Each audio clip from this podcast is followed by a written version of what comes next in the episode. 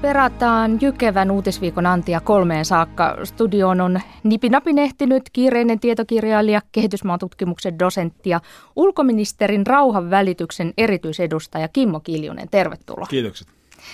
Sinut pitää kiireisenä vastika- vastikään ilmestynyt kirjasi Maailman maat, liput ja historia. Eli päätit sitten kirjoittaa kaikkien valtioiden poliittisen historian yhteen kirjaan. Mikä vähempi ei riittänyt?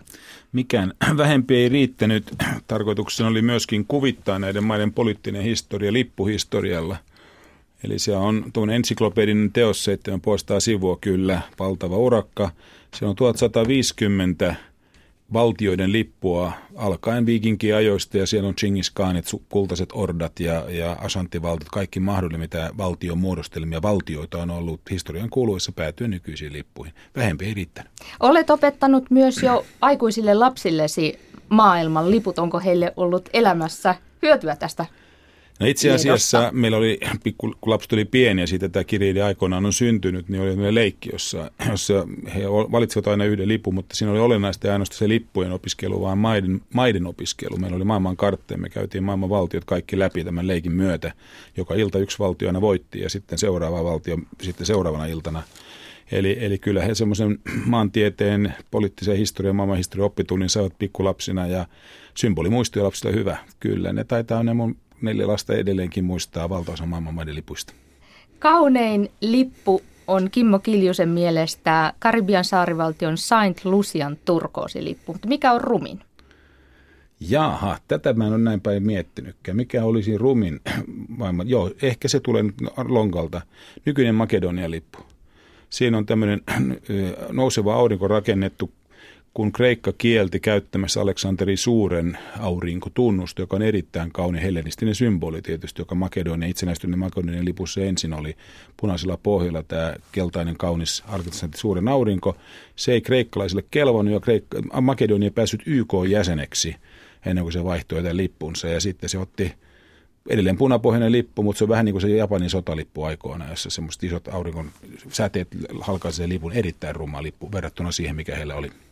Toisena vieraana uutispuntarissa on Helsingin kaupunginhallituksen varapuheenjohtaja Emma Kari, joka johtaa vihreää ryhmää Helsingin kaupungin valtuustossa. Sinun pitää näihin paikallisiin Helsingin asioihin erityisesti keskittyä. Mikä pääkaupungin tulevaisuudessa on pohdituttanut, mietityttänyt tällä viikolla?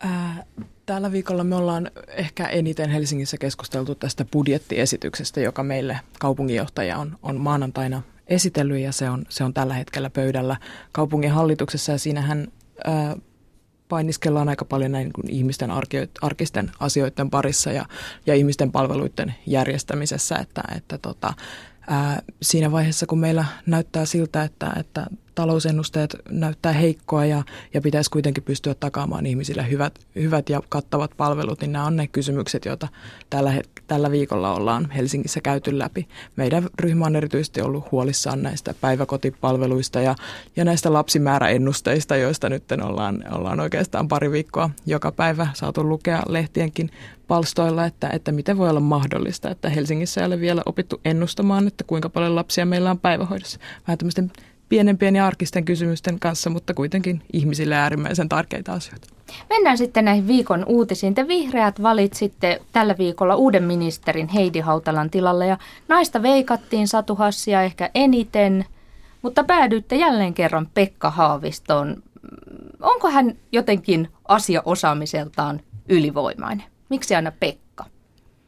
Pekka on kyllä kieltämättä asia osaamiseltaan aika, aika ylivoimainen, että, että varmaan erityisesti kun puhutaan salkusta, joka on, on näin hankala salkku kuin mikä, mikä Hautalalta jäi, jonka Haavisto nyt on ottanut vastaan, jossa on yhdisteltynä nämä omistusohjausasiat ja, ja kehitysyhteistyökysymykset, niin, niin ehkä niin kuin Pekalta löytyy tällaista sovittelevuutta ja, ja niin kuin eri ää, hyvinkin kaukana toisistaan olevien näkemysten kanssa hän kykenee, kykenee keskustelemaan ja, ja, ja niin kuin käymään tätä dialogia. Ja, ja tota, mä en itse siis ollut puolueen valtuuskunnassa tätä päätöstä tekemässä, mutta, mutta kuitenkin, kuitenkin tota, uskon, että, että Pekka on tähän niin kuin äärimmäisen, äärimmäisen hyvä valinta. Että.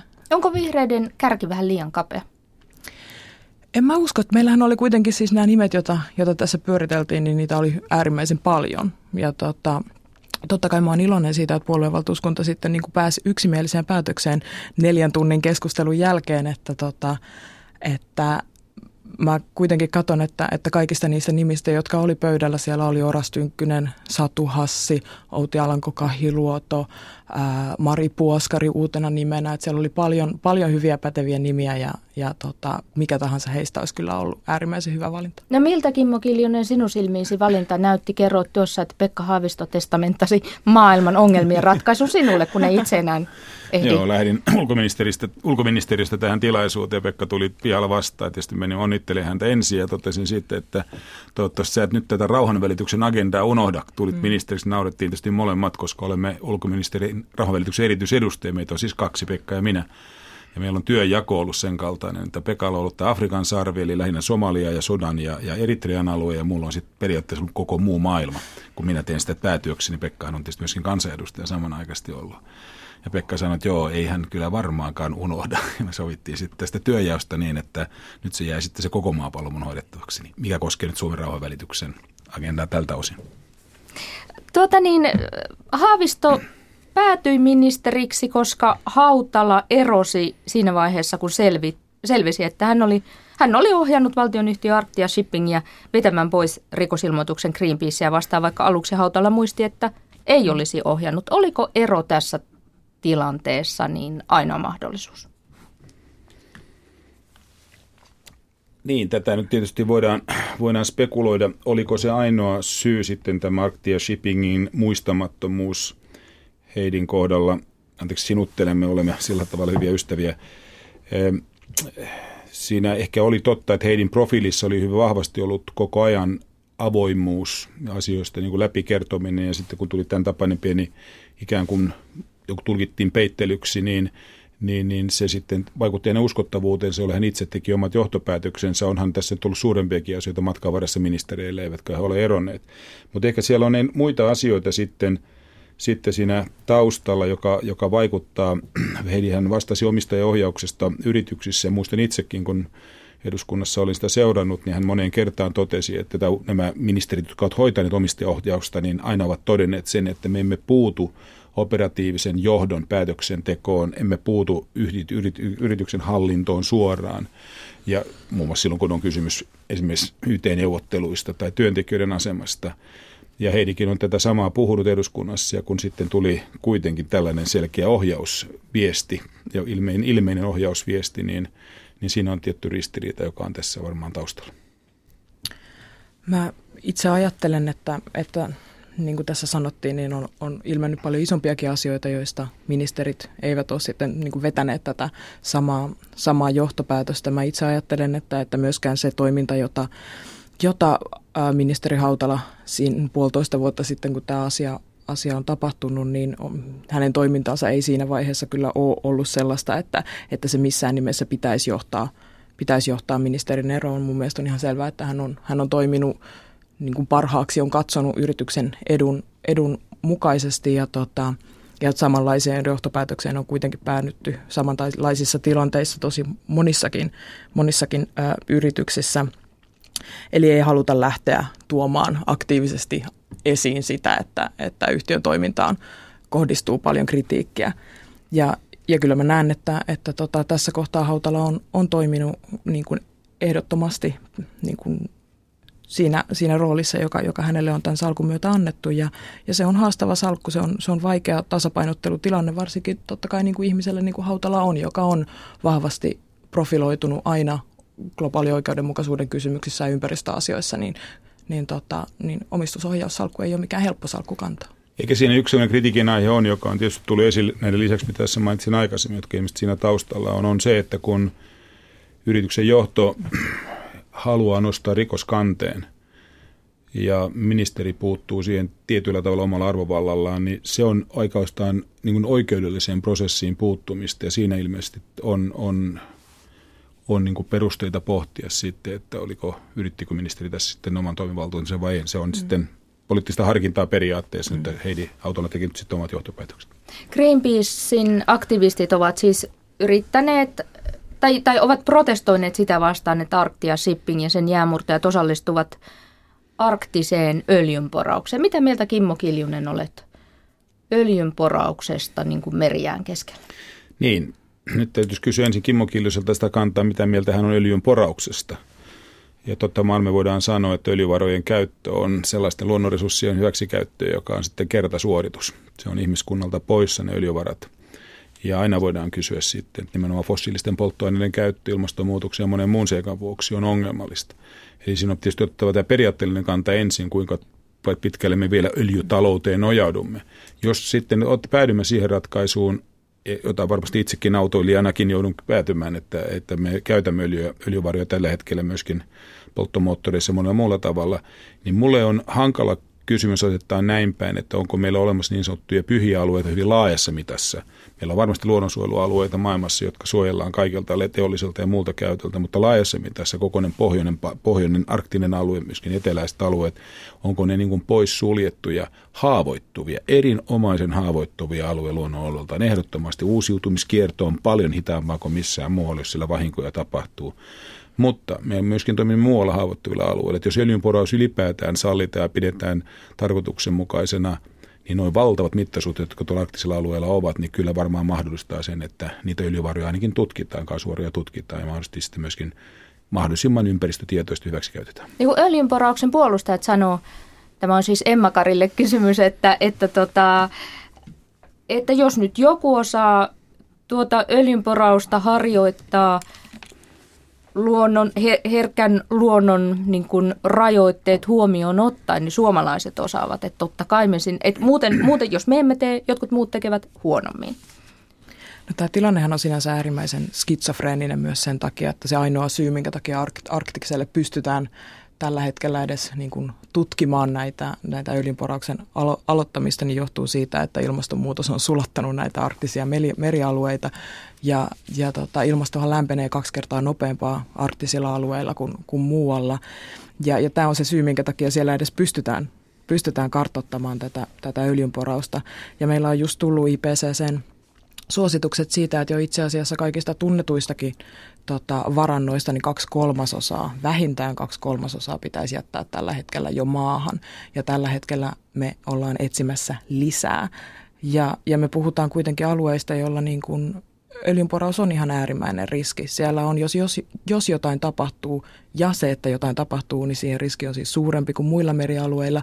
Jos jotain tapahtuu, niin näiden onnettomuuksien jälkiseuraamukset voi olla hyvinkin, hyvinkin vaikeita ja näillä alueilla puhdistustyön tekeminen on paljon vaikeampaa kuin missään muualla. Ja arktinen luonto on aivan todella, todella haavoittuva tämmöisen öljy, öljyonnettomuuden tapahtuessa, niin, tota, niin tämä on kyllä niin kuin kohta, jossa, jossa tähän toimintaan pitäisi suhtautua aivan äärimmäisen kriittisesti. Ja sen sijaan, että, että Suomi on sitten tukemassa, tukemassa tätä toimintaa, niin kyllä Suomen pitäisi myös ehkä sinänsä niin kuin ryhdistäytyä tässä, tässä arktisen luonnon puolustamisessa ja, ja enemmänkin olla sitten vaatimassa tiukempaa kriteeristöä tälle toiminnalle ja ajamassa, ajamassa arktisten alueiden suojelua, joka, joka mun mielestä on hienoa, että hallituksen puoleltakin kuitenkin tämmöisiä avauksia on tullut tässä arktisessa strategiassa. Minusta jälkimmäinen huomio oli oikea Suomelle, että meidän täytyy vaatia tiukkoja kriteereitä, kansainvälistä seurantaa, entistä enemmän valvottava öljynporosta siellä, mutta siihen mä en yhdy siihen näkemykseen, että Suomen pitäisi pidättyä ikään kuin protestointimielessä ja pitäisi olla mukana siinä, että se avittaa sitä asiaa. Silloin siellä joka tapauksessa porauksia tehdään, niin ehkä vähemmällä ympäristötietoisuudella tietoisuudella kuin suomalaiset tekisivät. Meillähän on oikeastaan niin kun, kun ajatellaan, että, että mikä on se uhka, joka tämä kohdistaa meidän niin koko jää, jäämurtajatoiminnalle, niin sekin on kuitenkin aika merkittävää. Että meillä on tällä hetkellä tullut arvioita siitä, että jos jotain tapahtuu, niin totta kai myös suomalaiset suomalaiset jäämurtajat, jotka osallistuu tähän toimintaan, voi hyvinkin olla siinä vaiheessa vastuussa, vastuussa niistä jälkiseuraamuksista, jotka, jotka niin kuin tämän onnit, jota tätä onnettomuudesta seuraa. Ja siinä vaiheessa voi niin kuin hyvinkin olla tilante, voidaan olla tilanteessa, jossa koko meidän oma jäämurtajatoiminta meidän omilla asu, aluevesillä vaarantuu. Ja, ja mun mielestä tämä on niin kuin merkittävä riski, joka pitää tässä kohtaa myös ottaa huomioon. Että me ollaan silloin vastuussa myös, kun me ollaan siellä mukana tekemässä. Arktista öljynporausta on vastustanut hyvin näyttävästi ja siitä, siitä paljon maksain Sinisaarella, jota, joka istuu nyt murmanskilaisessa tutkintavankilassa merirosvouksesta epäiltynä. Ja Selli-hallituksen puheenjohtaja Jorma Ollilla tänään sanoi Ylen aamu että Saarella pitäisi vapauttaa. Sitä vaativat myös rauhannobelistien joukko vetomuksessa, mutta ei ollut Martti Ahtisaaren nimeä siinä. Mitä ajatuksia tämä herättää? Ahtisaarihan itse totesi, että, että häntä ei ollut pyydetty tähän mukaan, että hän sinänsä kyllä allekirjoittaa, allekirjoittaa vaatimuksen, ää, ja tota, mutta että häntä ei tosiaan tähän oltu mukaan pyydetty. Ehkä, ehkä mä niin kuin sinänsä aika ilolla, ilolla tota, kuuntelin aamun Yle-ohjelmaa, jossa, jossa Jorma Ollilalta oikeastaan ensimmäistä kertaa kysyttiin Shellin toiminnasta Arktiksella ja, ja, ja miten niin kuin ilmastonmuutoksen ja energiapolitiikkaan pitäisi tällä hetkellä suhtautua. Ja tämähän on sinänsä ollut myös keskustelu, joka Suomessa on aika lailla poi, loistanut poissaolollaan. Ja, ja tota, mun mielestä se on hyvä, että se on nyt tuotu agendalle. Ja, ja musta on äärimmäisen hyvä, että, että ihmiset laajaltikin alkaa, alkaa kritisoimaan sitä toimintaa, mitä, mitä pohjoisissa, mer, pohjoisilla merialueilla tällä hetkellä tapahtuu ja puolustamaan näitä ihmisiä, jotka, jotka ovat sinne niin kuin pistäneet itsensä alttiiksi ja lähtenyt sinne tuota, tuomaan näitä ongelmia esille. Ennen kuin mennään seuraavaan uutiseen, niin kysyn Emma-Kari sinulta. Sinisaarella on sinun hyvä ystäväsi. Tiedätkö yhtään, mitä hänelle nyt kuuluu? Ää, mä olen saanut, saanut Sinisaarelalta yhden kirjeen Murmanskista, ja, jossa hän vakuuttaa voivansa, voivansa oikein hyvin ja ja tota, äh, uskon totta kai siihen, mitä häntä, hän sielläkin, hän sieltä kirjoittaa, että hän enemmänkin oli, oli huolissaan ystävistään täällä ja, ja toivotti meillä voimia ja sanoi, että levätkää tekin kuitenkin, että älkää olko koko, koko ajan huolissaan, että kyllä hän voi ihan hyvin. Ehkä lohdutukseksi voisi sanoa sen, että Sinisaarilla uhannut 15 vuoden vankeustuomio merirosvouksesta ei ilmeisesti kuitenkaan toteudu, koska presidentti Putin on ilmoittanut, että näitä ei tulla syyttämään merirosvouksesta. Toivottavasti on ironinen, ironinen lohdutus tässä kohdassa. Otetaan toinen uutinen. Välimeren aaltoihin on hukkunut vuosien saatossa tuhansia ihmisiä, jotka ovat lähteneet merikelvottomilla veneillä etsimään parempaa elämää Euroopasta. Ja viimeisen kahden viikon aikana merellä on kuollut satoja ihmisiä, eritrealaisia, etiopialaisia, syyrialaisia. EUn reaktio tähän murhenäytelmään on rajavalvontavirasto Frontexille annettava lisäapu. Suomi suunnittelee lähettävänsä Välimerelle valvontalentokoneen kuukaudeksi tai kahdeksi sekä partioveneen ja parikymmentä ihmistä. Onko tämä hyvä ja riittävä tapa auttaa, puuttua tähän tilanteeseen? Otetaanko tämä ongelma ensin mittakaavoiltaan – Viimeisen parinkymmenen vuoden aikana on Välimerellä todella hukkunut 25 000 ihmistä arvioiden mukaan, mm. jotka on salakuljetuksen kohteena olleet tai pyrkineet pääsemään etsimään turvapaikkaa tai pääsevät hakeutumaan Eurooppaan salaa. Euroopassa lasketaan tällä hetkellä olevan 10 miljoonaa laitonta siirtolaista, siis kutsutaan laittomiksi siirtolaisiksi, jotka tekevät täällä muuten paljon työtä vailla oikeusturvaa, vailla sitä suojaa, minkä yhteiskunta normaalisti antaa, koska he ovat laittomia. Meillä 50 000 laitonta, niin sanottua laiton siitolaista ylittää Välimeren tai tulee Eurooppaan vuosittain. Mittakaava on huikean suuri ja ihmiskunnan kannalta ja maailman kannalta on täydellisen järkyttävä anakronismi. Minulle tämä on samanlainen ilmiö, josta me tänään puhumme, kun 150 vuotta sitten puhuttiin maailmanlaajuista laillisesta orjakaupasta jota tänä päivänä kummeksutetaan, kuinka on mahdollista, että ihmisiä on kaupattu aikoinaan oriksi. Kansainvälisesti kauppatilastoissa on ollut ihminen merkintänä. Tämä niin sanottu laittomuus ylittää valtakunnan rajat maasta toiseen.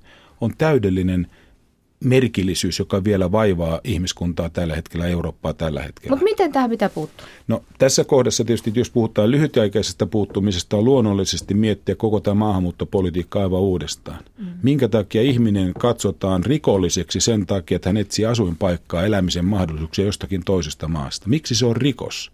Kun me puhumme liikkumisvapaudesta, kaikilla puhutaan liikkumisvapauksesta. Liikkumisvapaus ilmeisesti on vain rikkaiden etuoikeus. Meillä on mahdollisuus liikkua. Köyhä, joka ylittää rajan, hän on välittömästi laiton, hän putoaa lainsuojattomaksi, tekee kuitenkin täällä Suomessakin töitä puoli-ilmaiseksi alistettua rikkomien työmarkkinoitiin kaikilla tasoilla. Tämä on valtavan kummallinen häpeä pilkko tämän hetken yhteiskuntapolitiikassa. Eli viisumi No rajoitukset pit, pois. Pitkällä jänneen välillä ja näin tulee käymään. Meillä on tullin puomi tuossa Helsingin, Helsingin ja tota, niin tuossa Munkkiniemeen mentäessä, joka on ollut aikoinaan maaseudun ja Helsingin kaupungin raja vielä 100 vuotta sitten. Siinä oli pullin puomi, josta maksettiin tullimaksu ja ihmisiä kontrolloitiin. Kukaan ei tänä päivänä Euroopassa liikutaan vapaasti. Tähän rajat tulee madaltumaan. Mitä nopeammin me luomme luontevan kanssakäymisen rajojen ylitse, se helpommin päästä näistä laittomuuksista eri. Eli Kimmo Kilinen ehdottaa viisumirajoitusten poistamista, mitä se Emma Kari? Se oli vähän konkreettisesti sanottu, se ei ole tänä päivänä mahdollista, mutta pitkässä juoksussa näin tulee tapahtumaan. Tämähän on niin kuin sinänsä, niin kuin Kimmo sanoo, niin tämä on tragedia, joka on jatkunut jo, jo aivan liian pitkään. Nyt nämä niin kuin viimeisen parin viikon aikana, kun puhutaan jo niin kuin näin lyhyessä ajassa melkein 400 hukkuneesta, niin tämä on, niin kuin, tämä on semmoinen niin kuin humanitaarinen katastrofi, jonka pitäisi nyt olla oikeastaan niin kuin ykkös, ykkösaiheena kaikkialla Euroopassa. Ja, ja on niin kuin on täysin selvää, että ei me voida niin rakentaa EUn, EUn tota, politiikkaa tähän asiaan liittyen pelkästään niin, että mikä tällä hetkellä ikävä kyllä tuntuu olevan se, olevan se suunta, että vaan tiukennetaan rajavalvontaa, lisätään resursseja siihen, kun me tiedetään, että mitä enemmän me pistetään muureja pystyyn, sitä enemmän nämä ihmiset uhraa ja asettaa itseään vaaraan päästäkseen tänne, koska tota, ne syyt, minkä takia nämä ihmiset lähtee, niin ei ne ole, ei ne ole mitään päähänpistoksia, että nyt olisi hauska käydä kokeilemassa siinä vaiheessa, kun ihmiset asettaa itsensä tuommoiseen vaaraan, niin ne syyt lähteä on pakottavia. Eikä meidän kädet ole mitenkään puhtaat myöskään niiden syiden takana, joiden takia nämä ihmiset on liikkeellä. Et me ollaan nyt luotu Välimerestä tämmöinen paperittomien siirtolaisten joukkohauta, ja, ja tämä on kyllä niin kuin häpeän pilkku tässä meidän ajassa. Mutta keinoja, Emma Kari? No keinot on ehdottomasti siinä, että yritetään luoda enemmän näille ihmisille ma, niin kuin laillisia keinoja päästä liikkeelle. Ja totta kai myös sitten siinä, että, että katsotaan itseämme peiliin, että miten me toimitaan siinä, että me niin kuin ajetaan nämä ihmiset myös kotimaissaan näissä tiloissa. Me ollaan esimerkiksi nähty, että EUn kalastuspolitiikka on johtanut siihen, että rannikkoalueilta nämä kalastajakylät on ajautunut äärimmäiseen köyhyyteen, kun meidän valtavat roolarit on meidän tukirahoillaan vieneet näitä ihmisiltä elannon. Ja sen seurauksena nämä ihmiset on joutuneet lähtemään liikkeelle, koska yksinkertaisesti ruokaa eikä palkkaa enää ole. Joten katsotaan sitä politiikkaa, mitä me tehdään, miten me heikennetään näiden ihmisten oloja ja sen jälkeen yritetään luoda mahdollisimman paljon laillisia keinoja näille ihmisille tulla, koska mitä... Sano pari ja, laillista keinoa. No esimerkiksi tämä viisumi, viisumin tota, ää, saamisen madaltaminen on ehdottomasti semmoinen keino. Ja totta kai myös se, että on mahdollista ää, saada turvapaikka jotenkin muutenkin kuin jo olemalla ää, EU-rajojen sisäpuolella, mikä nyt on ehkä ollut sellainen asia, joka tässä viime aikoina on tullut. Eli pitäisikö palata siihen käytäntöön, että turvapaikkahakemuksen voi jättää niin Muuallakin kuin niin, ikään kuin sen lähtömaassa tai lähellä Kyllä. lähtömaata. Joo, tässä on... Ja... No, tässä voidaan mm-hmm. katsoa vielä tätä taustaa siitä, siitä käsin, että luonnollisesti – peruslähtökohta on pyrkiä tasottamaan tuloeroja ylipäärin maailman mm. kehityseroja. Et siinä mielessä Pekka Haavisto uusi tehtävä kehitysyhteistyöministerinä on luonnollisesti yksi niitä keinoja, joilla pyritään vaikuttamaan. Mm. Totta maa, se lähtöalueiden elinoloja pitää pystyä parantamaan ja siihen panostaa. Mutta kun ne, jotka vastustaa täällä maahanmuuttoa, vastustavat myöskin tätä kansallista kehitysyhteistyötä, joka olisi se käänteispuoli, jolla autetaan sitä tätä maahanmuuttopaineet, että olisi niin suuri Euroopassa. Eli luulisi looginen puoli siellä puolella. Nämä on kehitysefektejä, mutta kun lähdetään historiassa nyt suomalaista, 250 000 suomalaista muutti Yhdysvaltoihin 100 vuotta sitten, 400 000 suomalaista muutti Ruotsiin 50- mm, 60-luvulla. Valtavat, valtavat siirtolaisvirrat, jotka on täältä liikkuneet. Nyt meillä asuu 40 000 eläkeläistä Espanjan aurinkorannikolla talvikaudet. Meillähän liikkuu valtavasti, 1,2 miljoonaa suomalaista menee jatkuvasti Välimeren alueelle erityyppisesti asumaan ja niin edelleen. Totta kai suomalaisetkin liikkuu, oletettavasti muutkin liikkuu, mutta kuten totesin, tämä liikkumisen vapaus on meillä vauraiden oikeus, se ei ole ne köyhien ihmisten oikeus. Mutta siis EU-maahanmuuttopolitiikka tuli tässä vajaassa kymmenessä minuutissa uudistettua. Kiitos tästä. Mennään kolmanteen uutiseen. Kimmo Kiljusen Harri, äh, Kimmo Kiljusen lisäksi myös muut ovat kirjoittaneet, siis Jorma Ollila ja Harri Saukkomaa Ollilan oma elämäkerta teoksen Mahdoton menestys. Se eilen julkaistiin suuren mediahuomion keskellä. Ymmärrättekö tätä valtavaa huomiota, jota tämä kirja ja kirjoittaja Jorma Ollila on saanut? Totta kai, kyllähän se on äärimmäisen eh, niin kuin ymmärrettävää, että, että ihminen, joka on tällä tavalla oikeastaan niin kuin brändäytynyt Suomen nostajaksi lamasta ja, ja on kuitenkin Suomen mittakaavassakin tehnyt ihan, ihan niin kuin merkittävää uraa, niin, niin on, on saavuttanut tämmöisen, tämmöisen aseman Suomessa. Sehän sinänsä niin kuin on näyttäytynyt aika mielenkiintoisena myös nä, niin kuin Ollilan nykyisessä pestissä Shellissä, jos, joka on oikeastaan ollut, niin kuin aikaisemmin sanoin, niin kokonaan tämän, tämän tota meidän aikaisemmin keskustelussa olleen aiheen ulkopuolella, että häneltä ei ole kyselty, kyselty ollenkaan näitä vaikeita kysymyksiä, jotka liittyy hänen ä, yrityksen toimintaan, jossa hän nykyään toimii. Eli, eli tota, kyllähän, kyllähän totta kai Ollila on poikkeuksellisessa asemassa suomalaisessa, suomalaisessa mediakeskustelussa ja Suomessa muutenkin. Niin, tietysti media luo todellisuuskuvaa koko ajan, eli se tulee tärkeäksi, minkä media nostaa esille, vaikka tässä maailmassa tapahtuu paljon muutakin ja muitakin kirjoja julkaistaan. Mutta kieltämättä Jorma Ollilan muistelmat tässä tapauksessa, voidaan muistelmiksi kutsua, on, on merkittävä tapahtuma. Yhtä asiaa mä olisin toivonut Jorma Ollilalta enemmän arvioita siinä kirjassa. Mä en ole sitä lukenut, mutta olen, näitä siteat, olen lukenut jonkinlaisia refer, referaatteja. Se koskee tietysti Pekka Haavistoa ja onnittelen häntä ensimmäisestä puheenvuorostaan, kun hän valittiin kehitysyhteistyöministeriksi ja, ja nimenomaan omistajaohjausta vastaamaan valtioyhtiöihin. Kun hän sanoi, että hän tulee puuttumaan johdon palkkausjärjestelmiin näihin sietämättömiin palkkioihin, joita, joita johto saa korkeiden palkkojensa päälle, kun heidän työmoraalinsa on muuten niin heikko, että he tarvitsevat kannustimet vielä päälle saadakseen kunnon tuloksia aikaiseksi, jotka on, puhutaan miljoonista, niin olisi ollut kiinnostavaa, olisi ollut kiinnostavaa, että Ollila olisi pikkusen enemmän eritellyt tätä ilmiötä.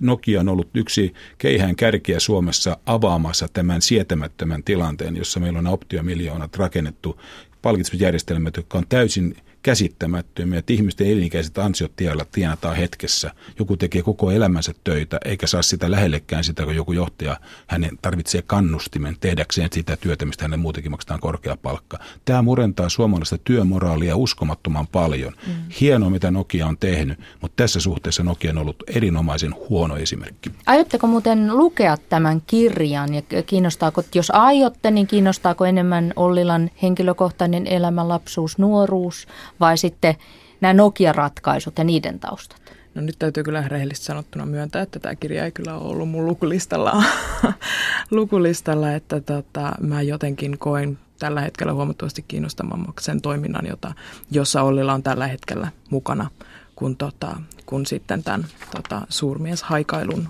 Eli tämän Shellin toiminnan. Kyllä. Minun kirjalla valikoimissa on Pertti Lassilan ihmisen asiat nyt menossa ja Bulgakovin saatana saapui Moskova ja jatkan tällä kaunokirjallisella puolella enemmän kuin Ollilla muistelmilla. Selvä.